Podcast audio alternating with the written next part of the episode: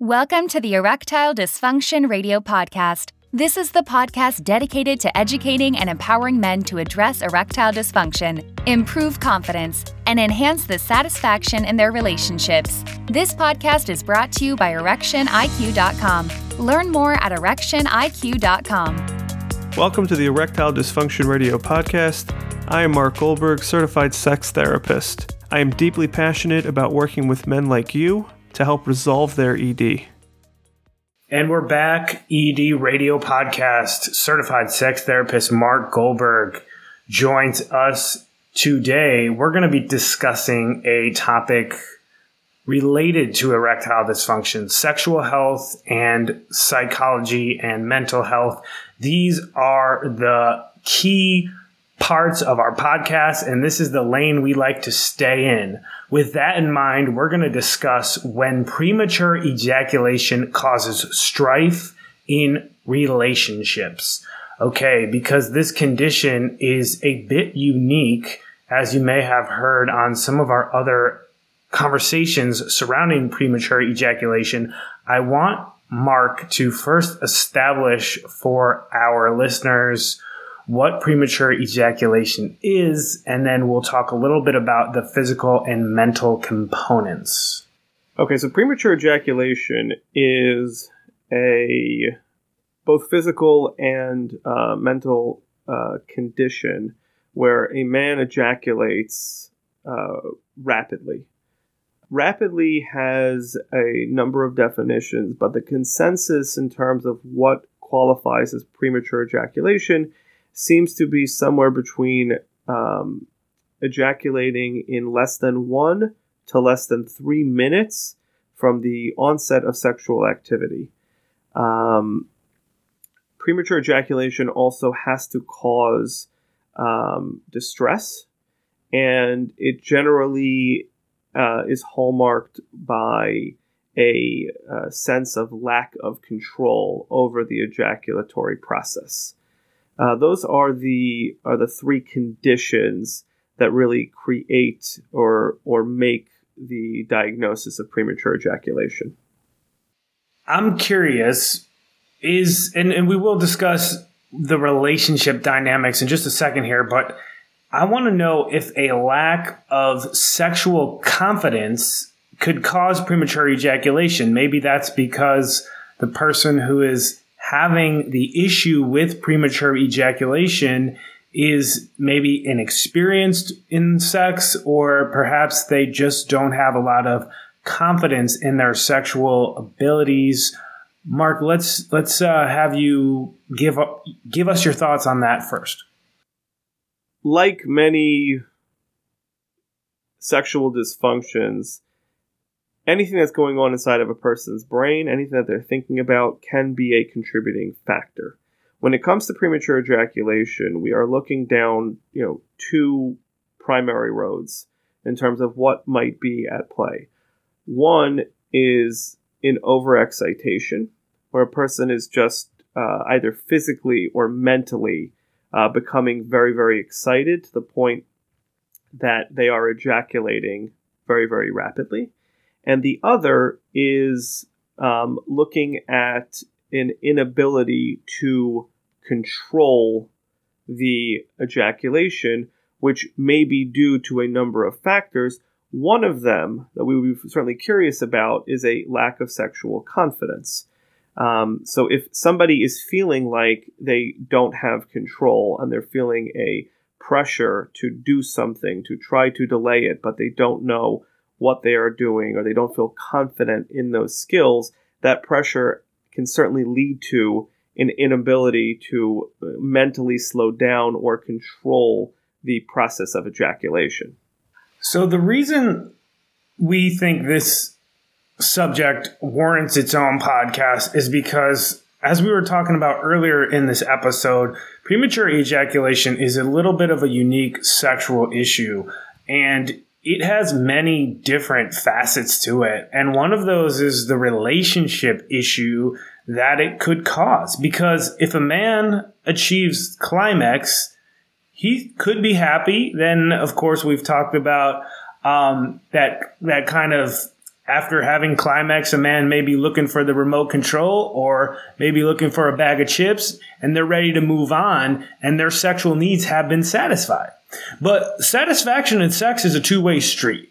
Both parties really you'd want in an ideal situation to be happy. So can you discuss that dynamic first where, okay, we have this issue, premature ejaculation, but the man has climaxed and the woman hasn't. What What? Where do you go from there?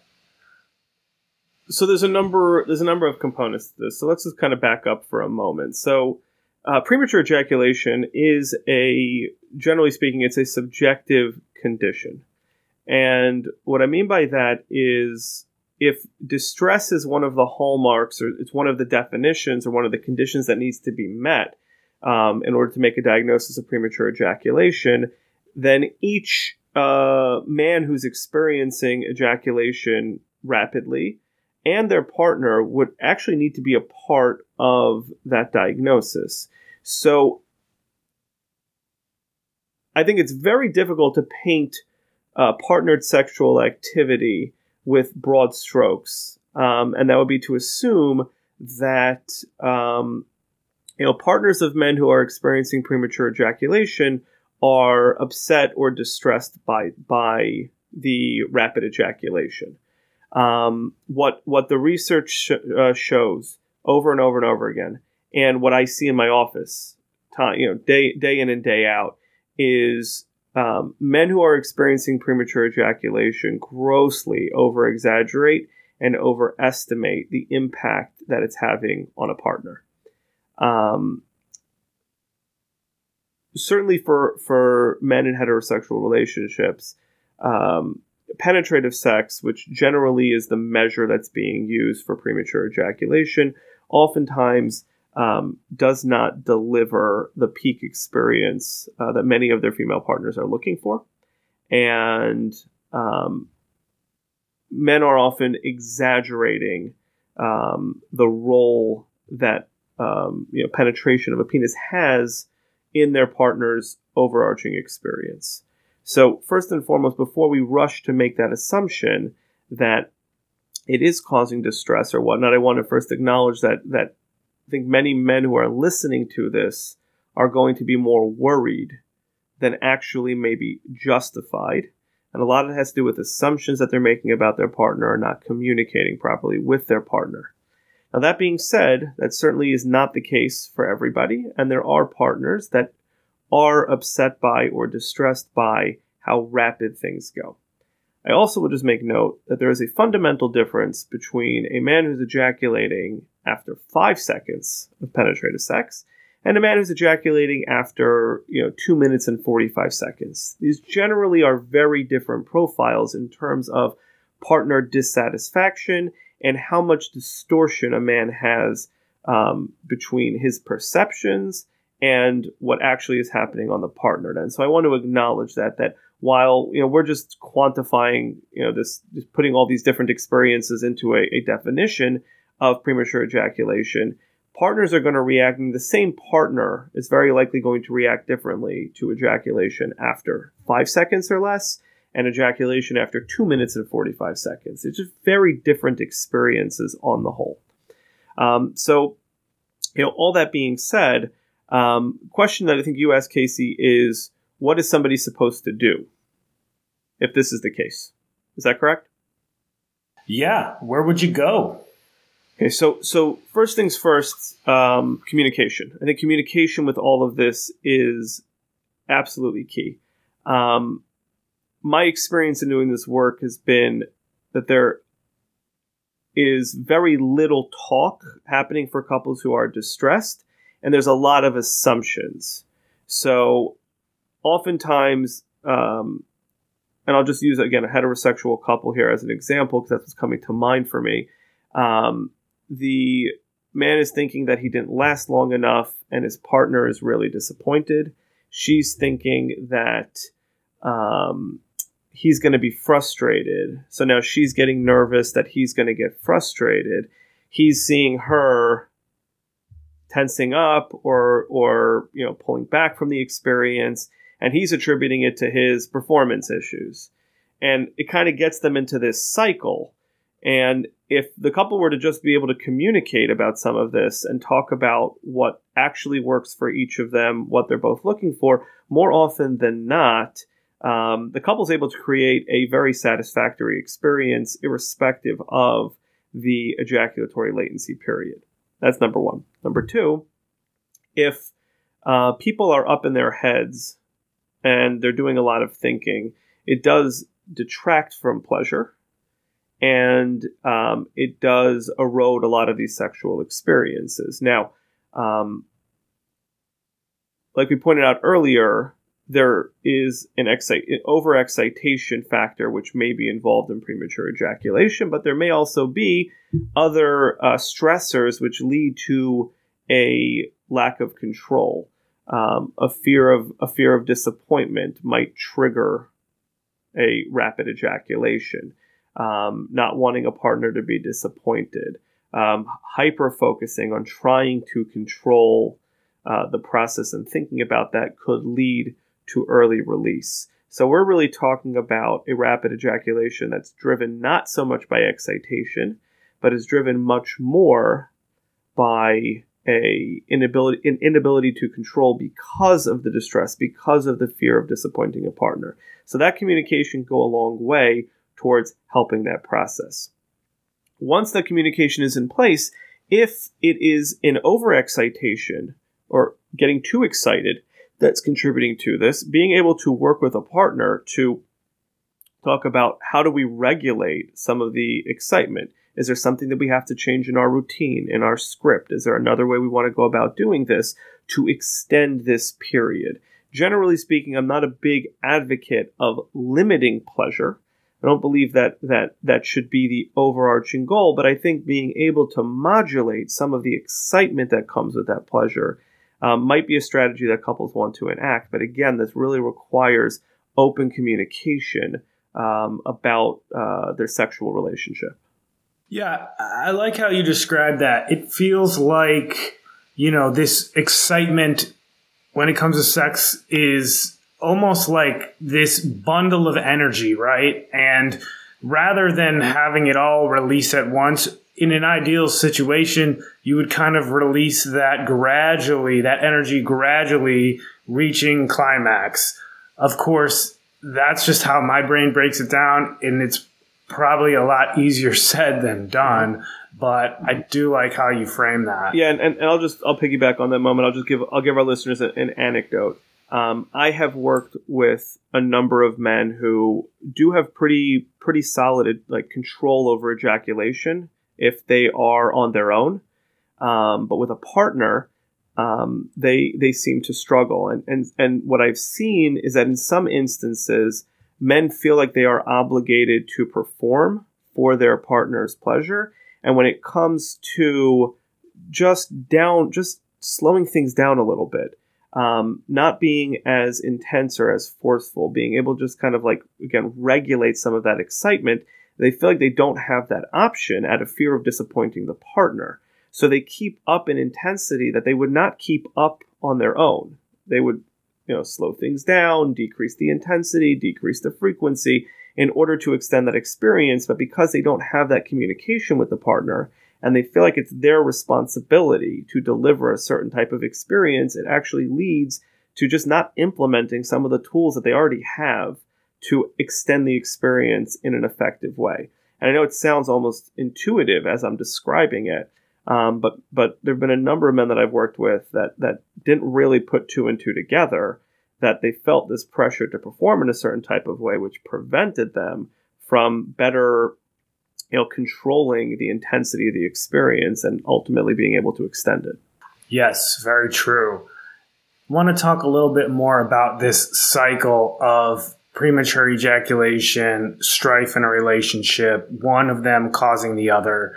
Um, because if a man has premature ejaculation and it's in their head that their partner is upset at them or growingly impatient about this issue, that itself is enough to trigger premature ejaculation once again, is it not? So how do we break that cycle?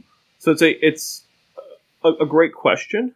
Um, I, I think um, it, it could lead to a reinforcement of premature ejaculation. It also has the possibility of leading toward erectile dysfunction uh, because that level of uh, interpersonal stress and anxiety um, is um, it, it's a lot. So the question of how, how do we break the cycle? So there, there are two general roads that I see. One is that a man has created a lot of the story in his own head, and um, he looks at Uh, facial cues, or uh, is trying to measure level of interest based on on clues that he's picking up in the environment. The couple's not actually communicating. They're not actually checking in with each other. There is no talk. Um, unfortunately, um, I think for all of us, once we have a fear inside of us, we do pick up anecdotal information and interpret it that way to almost confirm what we're already afraid of. And a lot of times that's off kilter. So that's one road. And I think communication is what works to resolve that. The other type of man that presents is uh, they're living with a very critical partner. Um, it's not it's not happening by um, uh, misreading cues or interpreting facial, facial language. Um, the partner is actually very critical. The partner is very frustrated. Um, and he or she is very open about past experiences, um, about uh, what their expectations are, um, about how uh, unsatisfied they are in bed. And this can create a, a mounting pressure um, that I think becomes uh, a lot more challenging to overcome um, because it's not just a mental experience. It's not just something which is being misinterpreted. It's actually happening. Um, and that level of pressure can um, overwhelm a lot of men. In those instances, I, I think working with a professional in couples counseling um, to address that probably is what makes the most sense. It, my my hunch is that in many of these instances, that um, criticism is not limited to uh, sexual function, and it's not limited to uh, the bedroom, and a couple probably would benefit from dealing with this dynamic more broadly. Um, and that would be my recommendation. I think it's a very difficult thing for um, couples who find themselves already in that cycle with open verbal communication to that extent to really step out of that on their own. Yeah, my takeaways from this are there has to be a good underlying connection in the relationship, right? If your partner is critical at you all the time and you're not jiving as a couple, maybe there's a bigger issue going on there. Um, and, and maybe this isn't the supportive partner you, you really need.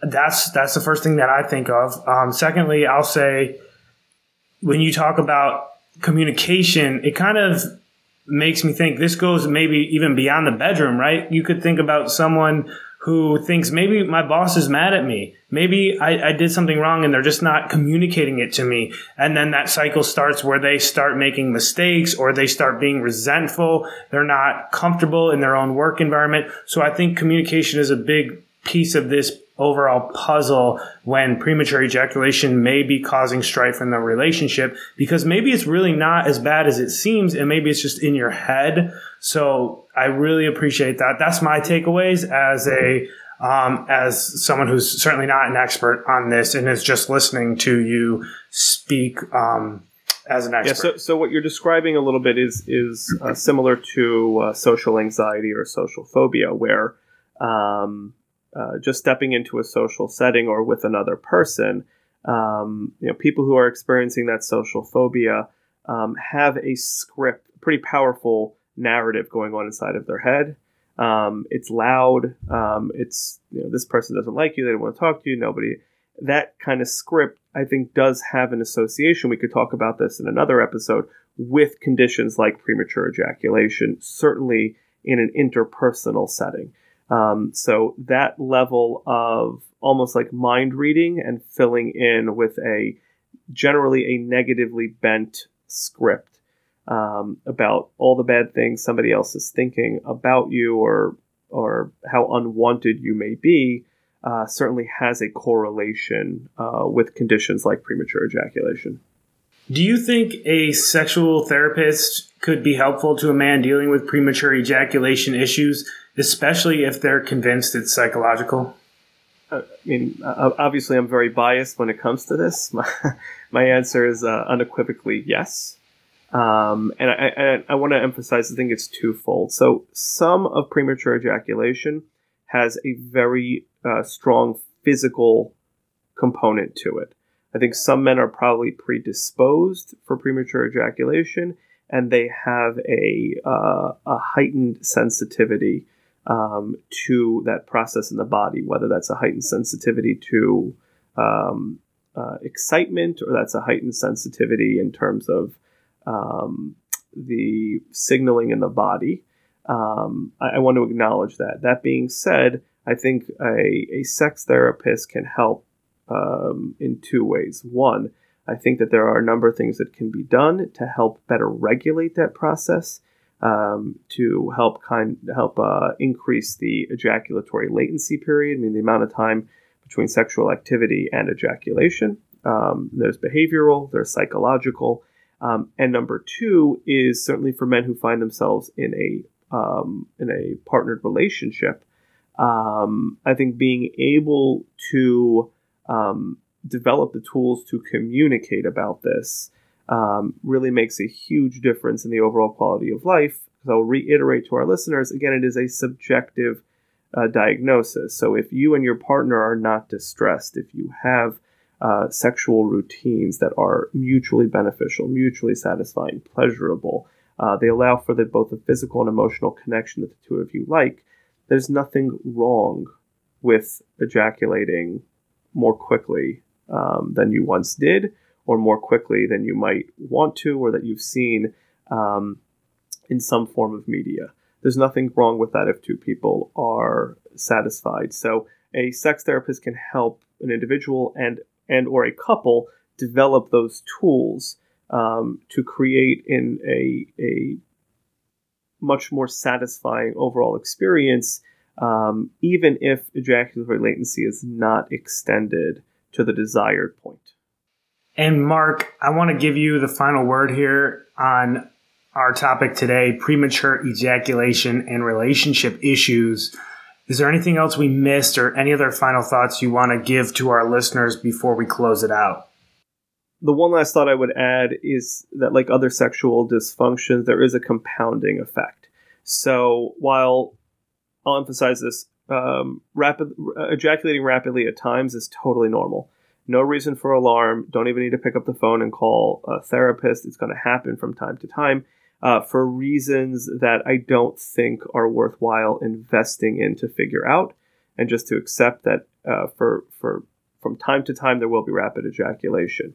However, if you are noticing a sustained pattern of rapid ejaculation, the quicker you um, get to uh, either a medical or a uh, mental health or a sexual health expert, uh, the quicker you're going to be able to resolve this, because sexual fun- sexual function and sexual dysfunction and the mind tend to have a compounding effect, like other uh, anxieties or whatnot. As, as the uh, script gets written in our heads and it gets written over and over and over again, it does become more entrenched. So the quicker people reach out for help and um, look to get ahead of this process, the easier it's going to be to address these issues and, and resolve them for the long term.